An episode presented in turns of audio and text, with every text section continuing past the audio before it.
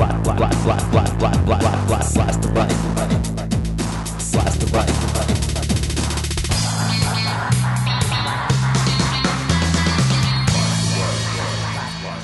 Greetings. You're listening to podcast number 146 of Blast the Right. I'm your host, Jack Clark. Great to have you on board. Today, some nefarious right wing doings. What else is new? First up, anti worker behavior in the form of allowing employers to cheat workers out of their wages. And then torture, as in more revelations thereof, including from an impeccable third party source plus stirrings abroad towards criminal prosecution of Bush administration officials. Let's get right into it. Whenever I read about the average Joe being abused, it gets me really angry. Doesn't it you? This is one such story. The main sources for this segment are various articles in the New York Times. The GAO, the General Accounting Office, is the nonpartisan investigative arm of Congress. It did a study of the Department of Labor's Wage and Hour Division. That agency is supposed to enforce minimum wage, overtime, and other labor laws. Bush, of course, cut the funding and staff for the Department of Labor, and those left there apparently aren't much interested in accomplishing their mission. The GAO study found that under the Bush administration, this agency was not doing its job, leaving workers vulnerable to abuse. And abused they were. Not surprising for an agency run by right wingers. Here's how the report put it quote, This investigation clearly shows that labor has left thousands of actual victims of wage theft who sought federal government assistance with nowhere to turn. Unfortunately, far too often the result is unscrupulous employers taking advantage of our country's low wage workers. Close quote. Low wage workers, already not earning enough to survive, getting the shaft via right wing closing their eyes to abuse. Some of the gory details. There were two areas test cases and a study of how real life cases were handled. Test cases. A team of undercover agents posed as workers complaining of employer abuse. Over the course of a nine month investigation, five of ten, half of the complaints the undercover agents filed, weren't even put into the Wage and Hour Division's database. Three complaints were put in the database, but never investigated. And maybe most outrageous of all, in two cases, the agency recorded that the employers in question had paid back wages due, when in reality, that reality right wingers avoid in so many ways, in reality, the employers hadn't paid those back wages. What kind of cases were involved, you may be wondering? One complaint the division failed to investigate was that underage children in California were working during school hours at a meat packing plant using dangerous machinery. Eh, they're probably the children of illegals. Why should we bother to investigate? Here's another. An undercover agent posed as a dishwasher and complained over the phone to the Wage and Hour Division's Miami office that he hadn't been paid overtime for 19 weeks. That office took four months to return his calls and then said, get this, that it would be eight to ten months more before they'd be able to start investigating his case. That does it for the test cases. As to the GAO's evaluation of real life cases, the report found that this wage and hour division mishandled one in five serious type complaints. To say the least, the agency was not an outspoken or effective advocate for the workers. For example, investigators would drop cases when an employer failed to return their phone calls. Restaurant workers were owed $230,000 for off the books work and tips never passed on to them. Investigators let the restaurant just pay the wages, so the workers lost the tips. Workers at a boarding school were owed $200,000 in overtime. The division accepted the school's offer of $1,000, maybe because a statute of limitations was approaching. As you may be thinking, this agency seems pretty cavalier about workers' rights, and that's what the report found. Amazingly, the agency actually told workers in many cases that what they should do is to go file their own lawsuits against their employers. The whole purpose of the Wage and Hour Division is to avoid the necessity for workers to have to file private lawsuits, which they often can't afford to do. You have to remember who we're talking about here. These aren't derivatives traders who've already made millions and now aren't getting bonuses they don't need. These are low income workers who desperately need every cent of their wages to put food on the table and pay their children's medical bills. Okay, in a moment, I'll tell you what the prospects are for cleaning up this situation. Stay tuned. We'll work for food, we'll die for oil, we'll kill for power, and to us the spoils. The billionaires get to pay less tax, the working poor get to fall through the cracks. So let let 'em eat jelly beans, let let 'em eat cake, let let 'em eat shit, whatever it takes. They can join the Air Force or join the Corps if they can't make it here anymore.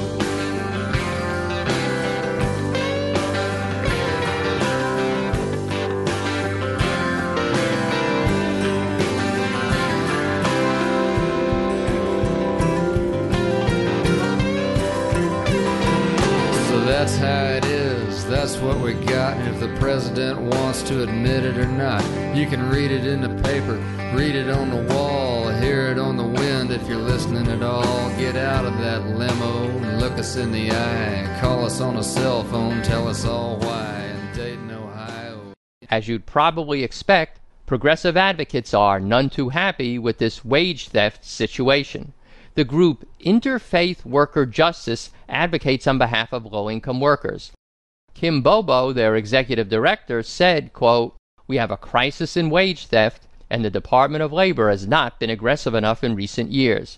The new Secretary of Labor says she's the new sheriff in town, but I'm concerned she's facing the wild, wild west of wage theft. Close quote. Which brings me to what's the Obama administration going to do about this? The new Secretary of Labor Kim Bobo refers to is Hilda Solis. She's probably the most progressive of Obama's cabinet appointments, which isn't saying much given his other choices. But she truly is a progressive. Her parents were immigrants who held union jobs. In California politics and then for eight years in Congress, she's been a staunch advocate for workers' rights. Solis reacted to the GAO report by promising, quote, I am committed to ensuring that every worker is paid at least the minimum wage, that those who work overtime are properly compensated, that child labor laws are strictly enforced, and that every worker is provided a safe and healthful environment. She's going to increase the wage and hour division staff by hiring hundreds of new investigators. The stimulus package will help pay for that. And Solis pledged to vigorously pursue the agency's enforcement responsibilities she'll have legislative support. Good old Representative George Miller, California Democrat, is chairman of the House Education and Labor Committee. He was the one who asked the GAO to do the investigation. I like what he recently said. Quote, when you have weak penalties and weak enforcement, that's a deadly combination for workers. It's clear that under the existing system, employers feel they can steal workers' wages with impunity, and that has to change. Close quote. Miller will push for tougher penalties for employer violations. Throw them in jail, I say. And I ask you, how many right wing talking points are belied by stories such as this? The value of hard work. Hard work should be rewarded. Taking personal responsibility. The rule of law. These don't mean a thing to the right wing when money's to be made. Now, Representative Miller mentioned how employers feel they can steal workers' wages with impunity. That reminds me of the situation with union organizing, where in podcast 137 I told you how employers feel they can fire workers with impunity if the workers try to organize a union. All this is related because strong unions are the best way to protect workers against wage theft and other abuses. So let me quickly mention something to you really, really important. And this, unlike the wage and hour division scandal, you can do something about right now. In podcast 137, you heard about the right wing campaign of lies against the Employee Free Choice Act, Labor's number one priority.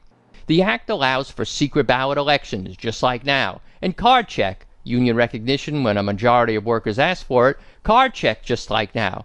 The only change is the Employee Free Choice Act doesn't allow employers any longer to veto a card check organizing effort. Well, bad news. Republican Senator Arlen Specter, unlike in 2007, will apparently not support the bill in procedural votes that allow the bill to come to the floor to be voted on.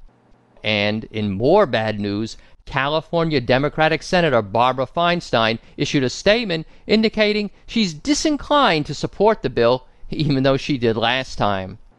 So, if you're a California listener, please call her office and tell her to support it. 202-224-3121.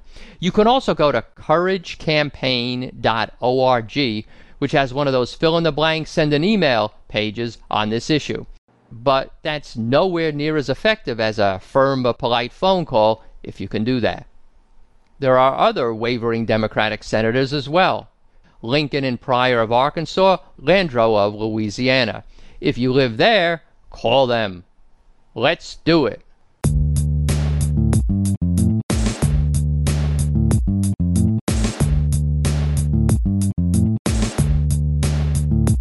Blast the right. The right. Blast, blast the right. The right. Your one minute voting report. Thank you for the stream of five star reviews and five star rankings for Blast the Right that you posted in the iTunes Music Store.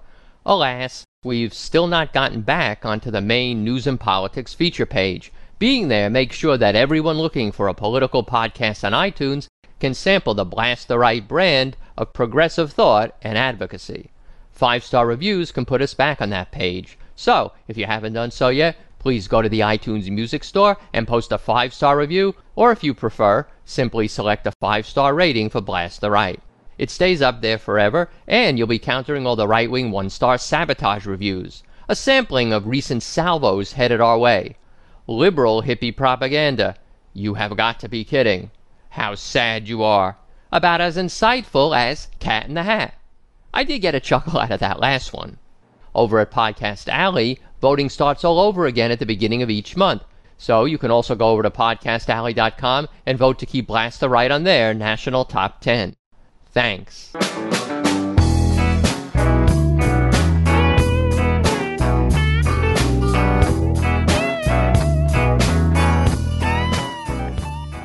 Your sources for this segment include the New York Times, the Associated Press, USA Today, MSNBC, CNN, the British newspaper The Guardian, AmericanRhetoric.com, and the archives at whitehouse.gov.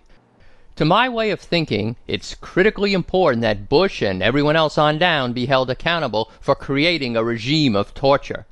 I don't know if you've noticed it, but every week, sometimes every day, it seems new evidence is revealed and new efforts to hold them accountable are undertaken.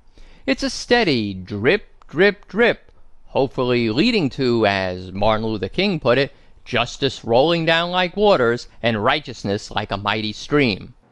I'm going to tell you here about a couple of these developments one minor, one major, one with earth shaking potential. In podcast 142, you heard about the explicit invocation of the T word by some former Bush administration officials. Retired Army Major General Antonio Taguba investigated the prisoner abuse scandal at Abu Ghraib for the Bush administration. He later wrote, quote, there is no longer any doubt as to whether the current administration has committed war crimes. The only question that remains to be answered is whether those who ordered the use of torture will be held to account. Susan J. Crawford was in charge of deciding which prisoners to bring to trial before the military commissions. She said that in at least one case, that of Mohammed al Qahtani, quote, we tortured Qahtani. His treatment met the legal definition of torture, and that's why I did not refer the case, close quote, for prosecution. Okay, just recently, Vijay Padmanabhan, the former State Department lawyer responsible for Guantanamo cases, spoke up. He said that waterboarding and other enhanced interrogation techniques, quote, constitute torture. Admitted, no one really knows this guy. This is the minor development. But everyone knows the Red Cross. It enjoys profound international respect. One of its jobs is to evaluate if the Geneva Conventions are being complied with in the treatment of prisoners of war. What did this esteemed organization say about the Bushians? A bit of background to set this up. Back in September 2006, George W. Bush held a press conference. He first defended the interrogation techniques used by the CIA. Here are some excerpts I've put together. In addition to the terrorists held at Guantanamo, a small number of suspected terrorist leaders and operatives captured during the war have been held and questioned outside the United States in a separate program operated by the Central Intelligence Agency. The CIA used an alternative set of procedures. These procedures were designed to be safe, to comply with our laws, our Constitution, and our treaty obligations. This program has been subject to multiple legal reviews by the Department of Justice and CIA lawyers. They've determined it complied with our laws. I want to be absolutely clear with our people and the world. The United States does not torture. It's against our laws and it's against our values. I have not authorized it and I will not authorize it. Well, if George says so, it must be true. Here's where the Red Cross enters the picture when Bush announces what's being done with the prisoners questioned by the CIA. I'm announcing today that Khalid Sheikh Mohammed, Abu Zubaydah, Ramzi bin al Shibh, and 11 other terrorists in CIA custody have been transferred to the United States Naval Base at Guantanamo Bay. These, these men will be held in a high security facility at Guantanamo. The International Committee of the Red Cross is being advised of their detention and will have the opportunity to meet with them. The opportunity to meet with them, and meet they did. The Red Cross produced a report and sent it to the Bush administration, marked confidential. Mark Danner is a journalism professor at UC Berkeley and Bard College. He somehow got a hold of this document and wrote an article about it for the New York Review of Books and an op ed for the New York Times. This is what the Red Cross concluded quote, The allegations of ill treatment of the detainees indicate that, in many cases, the ill treatment to which they were subjected while held in the CIA program, either singly or in combination, constituted torture. In addition, many other elements of the ill treatment, either singly or in combination, constituted cruel, inhuman, or degrading treatment. If you look at the chapter headings of the report, any decent person would get a chill up their spine. Suffocation by water, prolonged stress standing, beatings by use of a collar, confinement in a box. Now, you may be wondering, and a right winger would certainly think to claim, well, this is just what the detainees told the Red Cross. They're probably making up stories.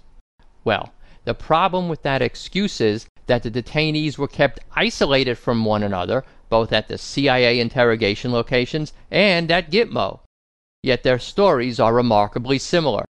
The Red Cross said that it, quote, wishes to underscore that the consistency of the detailed allegations provided separately by each of the 14 adds particular weight to the information provided. By the way, in case you're curious what beatings by use of a collar means, I was. It means this, as described by some of the detainees, who remember never spoke to each other. First is what I call ad hoc collar.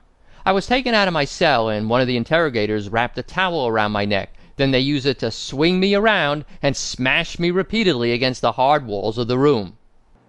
Later, the ad hoc towel was replaced by a plastic collar, as two other detainees reported.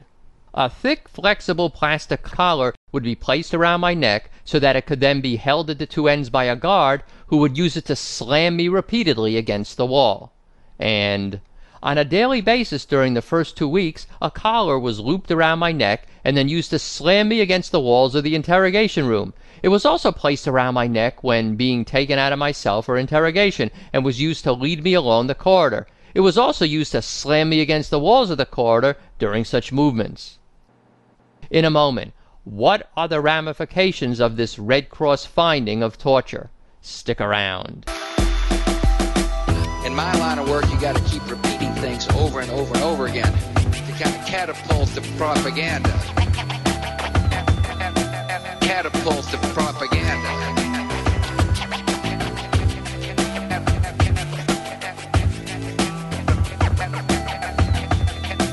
Catapult the propaganda. Chief Weapons Inspector Charles Duelfer has now issued a comprehensive report that confirms the earlier conclusion of David Kay that Iraq did not have the weapons that our intelligence believed were there. What does the Red Cross finding of torture mean? Remember back in podcast 142, you heard that the U.S. is a signatory to a treaty called the Convention Against Torture and Other Cruel, Inhuman, or Degrading Treatment or Punishment. Treaties are binding laws on the U.S. government, and the Convention Against Torture unequivocally requires that a prompt and impartial investigation be undertaken, quote, whenever there is reasonable ground to believe that an act of torture has been committed, close quote. Before this Red Cross report, the Obama administration had Major General Taguba, Susan Crawford, and then Vijay Padmanabhan to establish a reasonable ground to believe that torture had taken place. Right wingers and other deniers would say, oh, they're just disgruntled officials. So this Red Cross report is the coup de grace for any wiggle room in establishing reasonable grounds to believe that prisoners were tortured. Not to mention the fact that Attorney General Eric Holder has himself boldly stated that waterboarding is torture. Waterboarding is torture. And the Bushians have admitted to waterboarding prisoners. One of those tactics, of course, widely reported was waterboarding, and that seems to be a tactic we no longer use. Even that, you think, was appropriate? I do. Remember also, way back in podcast 124, I told you how right inside the White House Situation Room, the highest officials in the land, like Dick Cheney, Attorney General John Ashcroft, Secretary of State Colin Powell, CIA Director George Tenet, and National Security Advisor Condoleezza Rice, all sat around and discussed which enhanced interrogation techniques, including waterboarding, would be used on which prisoners and old George W. has stated that he approved of these meetings. Be assured, the Geneva Convention and the Federal War Crimes Act also provide grounds for prosecution. Given the mounting irrefutable evidence, how does the public feel about all this? The last time I told you about a poll on this issue, a Washington Post ABC News poll found that Americans by 58 to 40 percent said that torture should never be used, no matter what the circumstances. That same poll found that by a lesser margin, 50 to 47 percent, Americans supported investigating, quote, whether any laws were broken in the way terrorism suspects were treated under the Bush administration, close quote. I conjectured at the time that perhaps that slimmer margin has to do with the question's wording. Instead of whether laws were broken, if it had said whether torture was used, the pro investigations view might have had a higher number, given the 58 to 40 percent margin that said torture should never be used in any circumstances in the first place. Well, perhaps I was correct. A more recent USA Today Gallup poll found that 62% of Americans want some sort of investigation over whether the Bush administration used torture to question terrorism suspects.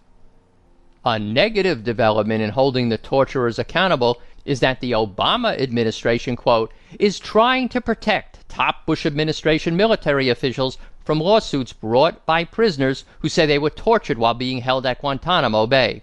The Justice Department argued in a filing that holding military officials liable for their treatment of prisoners could cause them to make future decisions based on fear of litigation rather than appropriate military policy. As a recent New York Times editorial summarized it, in too much detail to get into fully here, Obama is definitely a mixed bag, confusing even, on the war on terrorism, treatment of prisoners, secrecy, interrogation fronts. Of course, that's infinitely better than a consistently horrific bag of a Bush or a McCain or any of a thousand and one other right wingers. And even though there doesn't seem to be much appetite in the Obama administration or among the movers and shakers in Congress to hold the Bushians personally, criminally accountable for their torture mongering, there is a ray of hope. You may not know this gentleman by name, Baltasar Garzon. He's a Spanish investigative judge. But you may well remember what he did. He was the judge who ordered the arrest of former Chilean dictator Augusto Pinochet. Pinochet was arrested in Britain in 1988. Well, for joy, for joy, Judge Garzon has, quote, taken the first steps towards opening a criminal investigation into allegations that six former high level Bush administration officials violated international law by providing the legal framework to justify the torture of prisoners at Guantanamo Bay, Cuba, an official close to the case said. The case against former Attorney General Alberto Gonzales and others was sent to the prosecutor's office for review. The official said it was highly probable that the case would go forward and that it could lead to arrest warrants. For those of you familiar with such players, the other officials named include Douglas Feith and John Yoo, the latter of the infamous torture memo. The complaint sent on by Judge Garzon is based on the Convention Against Torture and the Geneva Conventions. In case you're wondering what connection Spain has with the case, several of the Gitmo detainees were Spanish citizens, and Spanish law provides for worldwide jurisdiction in cases of torture or war crimes. Reports are the complaint names not the highest officials like Bush, Rumsfeld, and Cheney in order to make it less politically explosive. Maybe after getting the underlings, they'll go up the ladder, sort of like a mafia prosecution. Now, I can hear right wingers grumbling, another leftist judge. Not so. Judge Garzon is an equal opportunity defender of human rights. In addition to other right wing human rights abusers like the former Argentine dictatorship, he's also investigated Islamic terrorists and drug traffickers. You should be aware that the right is also alleging that one of the lawyers pushing the Spanish court to take this case was convicted of collaborating with a terrorist organization. This relating to the country of Chile or the Basque separatists in Spain, I can't make out precisely what the right is claiming. Even if true, I don't care if Osama bin Laden himself drafted the complaint that Judge Garzon has forwarded on to the prosecutor. The complaint stands on its own factual and legal merits, not on who supports it. And factual and legal merit it has in abundance, as you've just heard. Hence, the right wing resort to their usual distraction attacks. On a buffoonish note, get a load of Bill O'Reilly up in arms, threatening the Spanish people. If this goes on, uh, you know, uh, there's going to be a lot of uh, Americans angry with Spain. Spain is cruising for a bruising, as they say out in Levittown, Long Island, where I'm from. We have a brand new BillO'Reilly.com poll question for you. In light of what you just heard and what's happening in Spain, do you believe we should boycott that country? Yes, no, not yet. Should we boycott Spain? Yes, no, not yet. I'll leave you with this. One of the lawyers who drafted the complaint predicted, quote, the only route of escape the prosecutor might have is to ask whether there is ongoing process in the U.S. against these people. This case will go ahead. It will be against the law not to go ahead. Rule of law, thy will be done. Well, that'll about wrap it up for today. If you like what you heard, please tell a friend about Blast the Right. Vote for Blast the Right at podcastalley.com. And of course, write a five star review or select a five star rating for Blast the Right in the iTunes Music Store. A special shout out to you if you're listening on live365.com or Red Dragon 365 why don't you consider coming over to the homepage, subscribing for free, and then you can download and listen to any episode of the podcast anytime you want. You get to the podcast homepage by typing Blast the Right in Google, and I'm the first result. Thanks for help with this week's show to Ellen from Kansas City, Mike Reineck from Boise, Idaho, Joe from Indiana, and David from ThatBlueJeansGuy.com, which is a progressive podcast. And since I forgot last time, thanks to Steve from Seattle for help with podcast 145. And now a word from another progressive podcaster. These people are all libs. Every day he tells dozens of them. I don't know any more than what I'm telling you, other than I lie. Oh, so that's it. Every day I'm going to expose one. I just flat out freaking lie. You bloated idiot!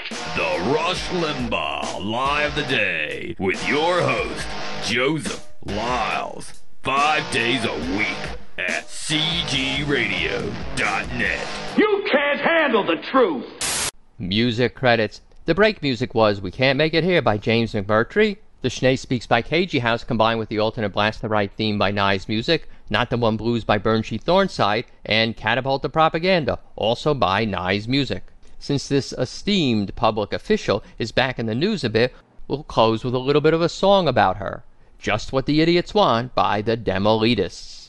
Links to all the music I play on Blast the Right can be found on my music resources page. Links to all the statistics and quotations I use can be found on the data resources page. I'm also now posting transcripts of each show. All of those can be found linked to off the main podcast homepage. Keep all that great email coming in. My address is rational at roadrunner.com.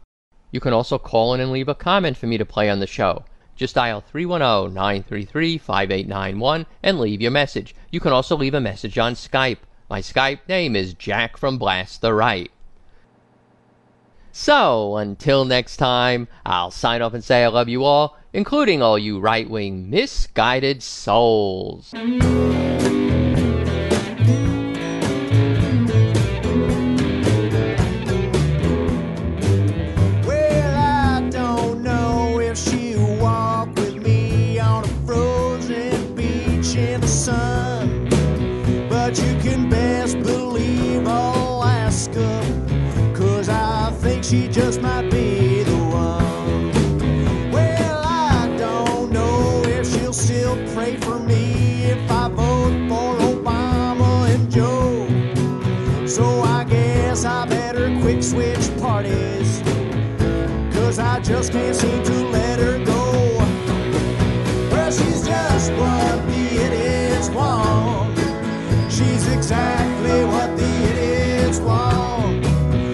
A burger and fries in a French restaurant.